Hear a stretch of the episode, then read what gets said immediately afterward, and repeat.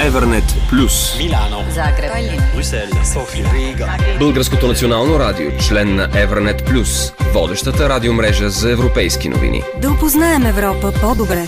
С Българското национално радио и Evernet Plus. Новата общо селско-стопанска политика гарантира по-голяма подкрепа за малките стопанства и младите земеделски стопани. Членовете на Европейският парламент приеха, че най-малко 10% от преките плащания са за подпомагане на малките и средните земеделски стопанства. Тази подкрепа за малките фермери е важна и дългоочаквана. До сега възможността за европейско финансиране е била много трудна за хората, които отдават дните си на своята продукция и ангажират цялото семейство в производството, тъй като не могат да си позволят наемане на постоянни работници. Такива са и част от нашите герои в този подкаст. Иван Стамов, От 6-та година вече е земеделски производител, има кози и произвеждаме козе мляко. Юлиан Банков, земеделски производител от Жълтуша. Основно се занимавам с отглеждане на овце и поддържам около 250-300 декара ливади за косене и още толкова пасища. А, официално регистриран съм вече 6-та година или 7 тече, иначе цял живот. и Стамен Атанасов. земеделски производител от Неделино. По-активно се занимавам от 2013 година. Главно се занимавам с биопроизводство на чесън. Продукцията заминава изцяло за, за навън. Една малка част остава за български пазар. И тримата притежават малки ферми в Южна България или по-точно в Родопите. И тримата не се притесняват от новите изисквания в общата селско-стопанска политика, която изцяло е съобразена с Зеления пакт и е насочена към опазване на климата и щадящи околната среда средства за работа. Те отглеждат продукцията си в планински райони и по думите им са въвели изцяло екологични методи на работа.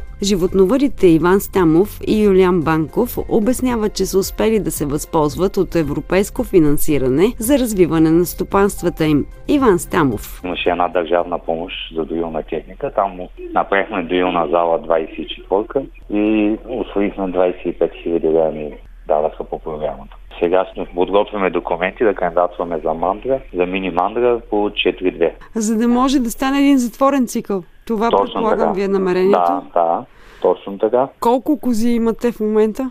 400 и не знам колко са. И 15, мисля някъде. Да, на- над 400 са. Имате ли работни места, които осигурявате? Не, жената си работи и аз. То си е семейна ферма. Е, Да, да.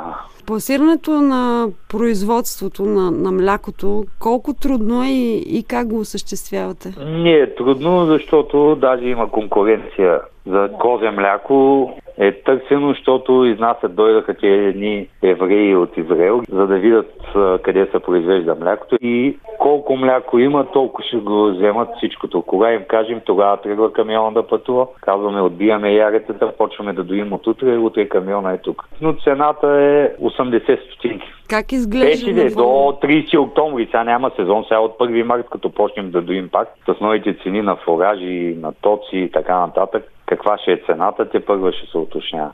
Как ви се струва тази цена? Ниска, висока? За всички животновъди искаме. Това, ето го винаги произвежда, изглежда, че е ниска. Ви обяснявам защо. Защото нали, опитвам да, да правя сирене в домашни условия, не съм продавал. Но затова съм се насочил, защото примерно сиренето излиза на цена с труд с това 7 лева, пък върви козето сирене 12, а сега вече и до 20 лева стига по магазините сирене. Затова е идеята да кандидатстваме по 4-2 с цел да може, защото колко производителя на млякото колко вади, толкова преработвателя изкарва и той толкова. Продадено във вид на сирене излиза лев 60 млякото. Юлиан Банков, който отглежда овце, също планира да затвори цикъла от производството до обработка и продажба. Първата мярка ми беше 6-3, мисля, че беше с 70 овце вече и нямах намерение да разширявам животинките, тъй като и братите ми имат крави и там отделя много време за тях и реших да допълня, за да събера точките с овощна градина от 2 декара и 2 ара, 4-5 декара картофи, тъй като ливадите и пасищата не вдигат точки. Почти съм на финала, значи до, до година 22 година му изтича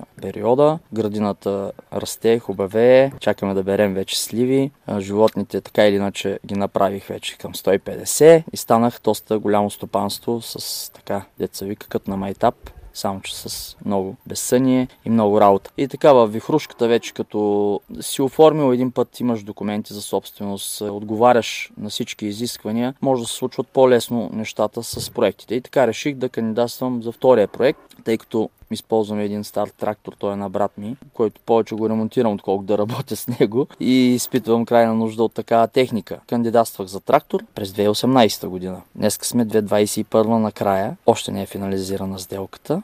Животните, които гледате за мляко и за месо ли ги гледате? Родопският цига и овцете, които аз съм избрал да гледам, по принцип са за месо и за мляко. Аз съм ги регистрирал като само за месо. Как стоят нещата с пласирането? Доволен съм. Миналата и помината, нали вече, когато съм с около стотина бройки, над 100 бройки, успях да се справя, но пак е с процес на много разходи. Ако дръпнеш калема, не знам какво ще се получи. Нямам време да го смятам. А, успях да, да си продам продукцията по следния начин Набиране на клиенти предварително, обработиха ми ги на ишлеме в кладница Кърджали. Имам си ходилен бус, и така успях да си продам животните на хубава цена. Въпреки, че нали, много разходи, транспортиране, плащане за ишлемета и така нататък. Това ми е и следващата моя идея да си затворя този цикъл. Подготвям се да пусна проекта по 4.2, който е за кланници и възобновяеми източници. Производителят на биопродукти Стамен Атанасов е успял да се възползва от финансиране, но е категоричен, че парите до никъде не стигнали. Просто наистина се сблъскахме с много бюрокрация. Доста трудно станаха нещата. Всичко остана наполовина, как се казва. Да не говорим, че тия средства отидоха за осигуровки, за данъци. Голяма част също отидоха. Само семената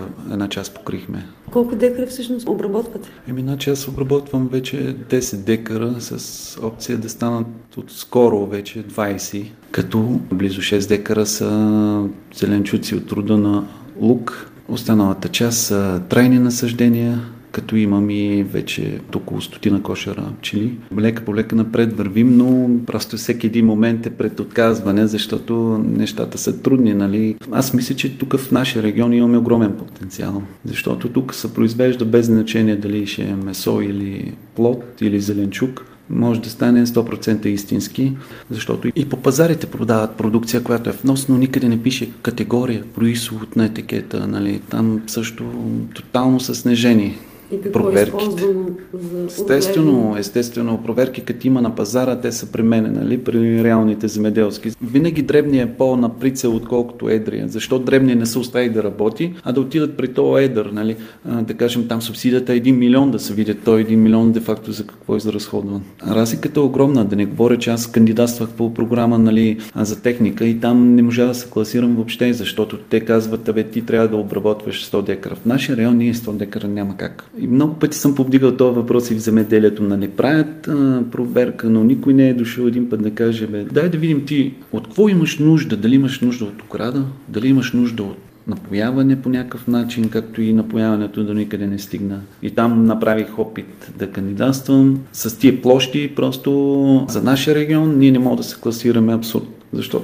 Ние не произвеждаме 100 тона, да кажем, домати или 200, но пак може да е качествено. Трудностите при малките земеделци при кандидатстване не са малко. Освен изготвянето на документите и покриването на минималните обеми, Иван Стамов, който отглежда кози, твърди, че всъщност най-трудната част предстои и е след като си спечелил проекта. Системата е много тежка, че е направено. Има само авансово, но за да вземеш авансово плащане ти търсят двама гаранти с обороти примерно или банката иска да, за да ти даде кредит, първо да го направиш и после да ти платят фонда. Обаче сумата е от порядъка на голяма и като дойде на село банкера и казвам, сега искам да заложа аз къщата и фермата, за да модернизирам фермата, да взимам спечелен проект.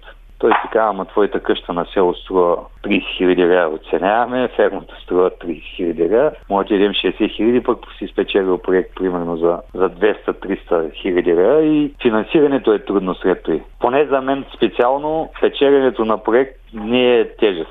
След и почват кошмарите, защото те фонда ги възстановяват. Или могат да ти дадат 50% от субсидията авансово, но да ти дадат, трябва да намериш двама души, дето имат имущество минимум за 400 хиляди, примерно около 400 хиляди проекта. Такива хора малко има, особено земеделците не са познават с толкова а, хора с финанс, такива финансови възможности и на практика става, как да ти кажа, а, той го има, добре е като програма, но на практика става, че земеделецът не може да, дори да спечели проект, не може да го осъществи. От Сдружението с нестопанска цел Микс Тамбулово Кърджели, което има за цел да насърчава сближаването на българската политика с общата селско-стопанска политика на Европейския съюз, казват, че така наречените малки земеделци са най-многобройни, но активността им по кандидатстване за финансиране не е голяма. Изпълнителният директор Иванка Душкова коментира защо. Доста е тежък процеса на кандидатстване,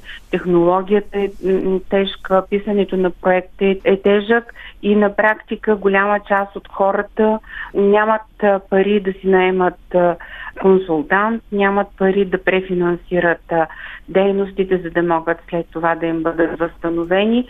Въпреки това някои от тях кандидатстват. Банките непрекъснато заявяват готовност, че ще подкрепят земеделските производители при кандидатстването, но много често искат гаранции. Е необходимо договора, подписания договор да е фактически гаранцията за възстановяването на, на кредита. Ако не се реши на национално а, ниво, а, много малко хора ще могат да си позволяват да кандидатстват, защото другите а, страни имат много облегчени условия а, за кредитиране. Инфлацията също затруднява процеса, защото ние правим оценителна сесия в рамките на два месеца, изпращаме в Държавен фонд земеделие и те трябва да а, одобрят нашата оценителната сесия и да контролират оценяването на всеки проект. Много закъсняват и когато са одобрени вече проектите, а, инфлацията а, е изяла планираните количествено-стойностни сметки, не отговарят на, на новите условия. Тоест, всяко строителство се е увеличило най-малко два пъти. Даже от спечелени проекти хората се отказват. Има и такива случаи. Дано нещата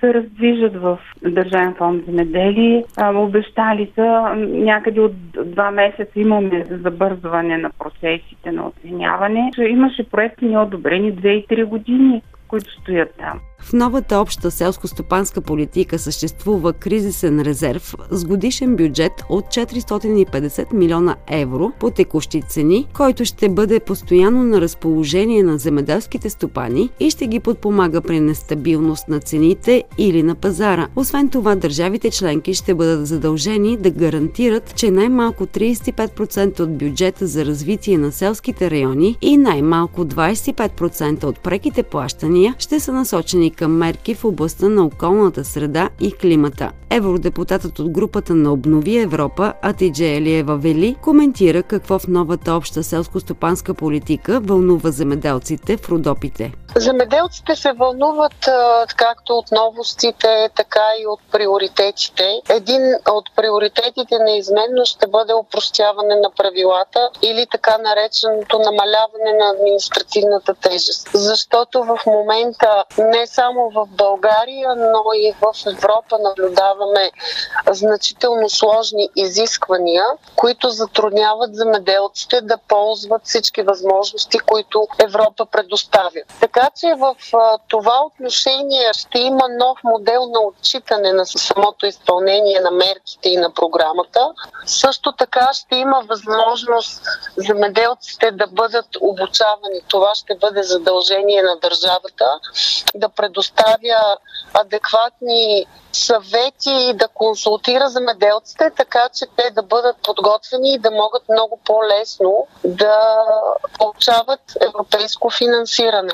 Това са два важни елемента, които а, биха могли да допренесат за намаляване на административната тежест, но понеже европейската рамка е много обща за следващия програмен период, е много важно ние тук в България по какъв начин ще разпишем националния си стратегически план и какви изисквания ще заложим. Защото ако не заложим адекватни мерки, които да подпомогнат малките стопанства, може да наблюдаваме края на доста малки стопанства. В тази връзка ние успяхме да защитим гарантиран бюджет за малките стопанства и той ще бъде в размер на 10% от средствата, които България ще получи до 2027 година. Това беше важен елемент за българското земеделие, защото виждаме последните години какъв дисбаланс има и виждаме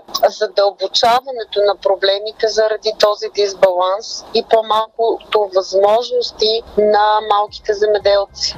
До края на 2022 година е преходният период между старата и новата обща селско-стопанска политика на Европейския съюз. Новите правила ще се прилагат от 1 януари 2023 година. Общата селско-стопанска политика 2023-2027 година обещава на малките фермери като Иван и Юлиан да успеят по-лесно да затворят цикъла на производството си и да развият своите стопанства, а на хората като производителя на планински биопродукти Стамен да подкрепи работата си с възможност за развитие. За Евранет Плюс Илияна Типова.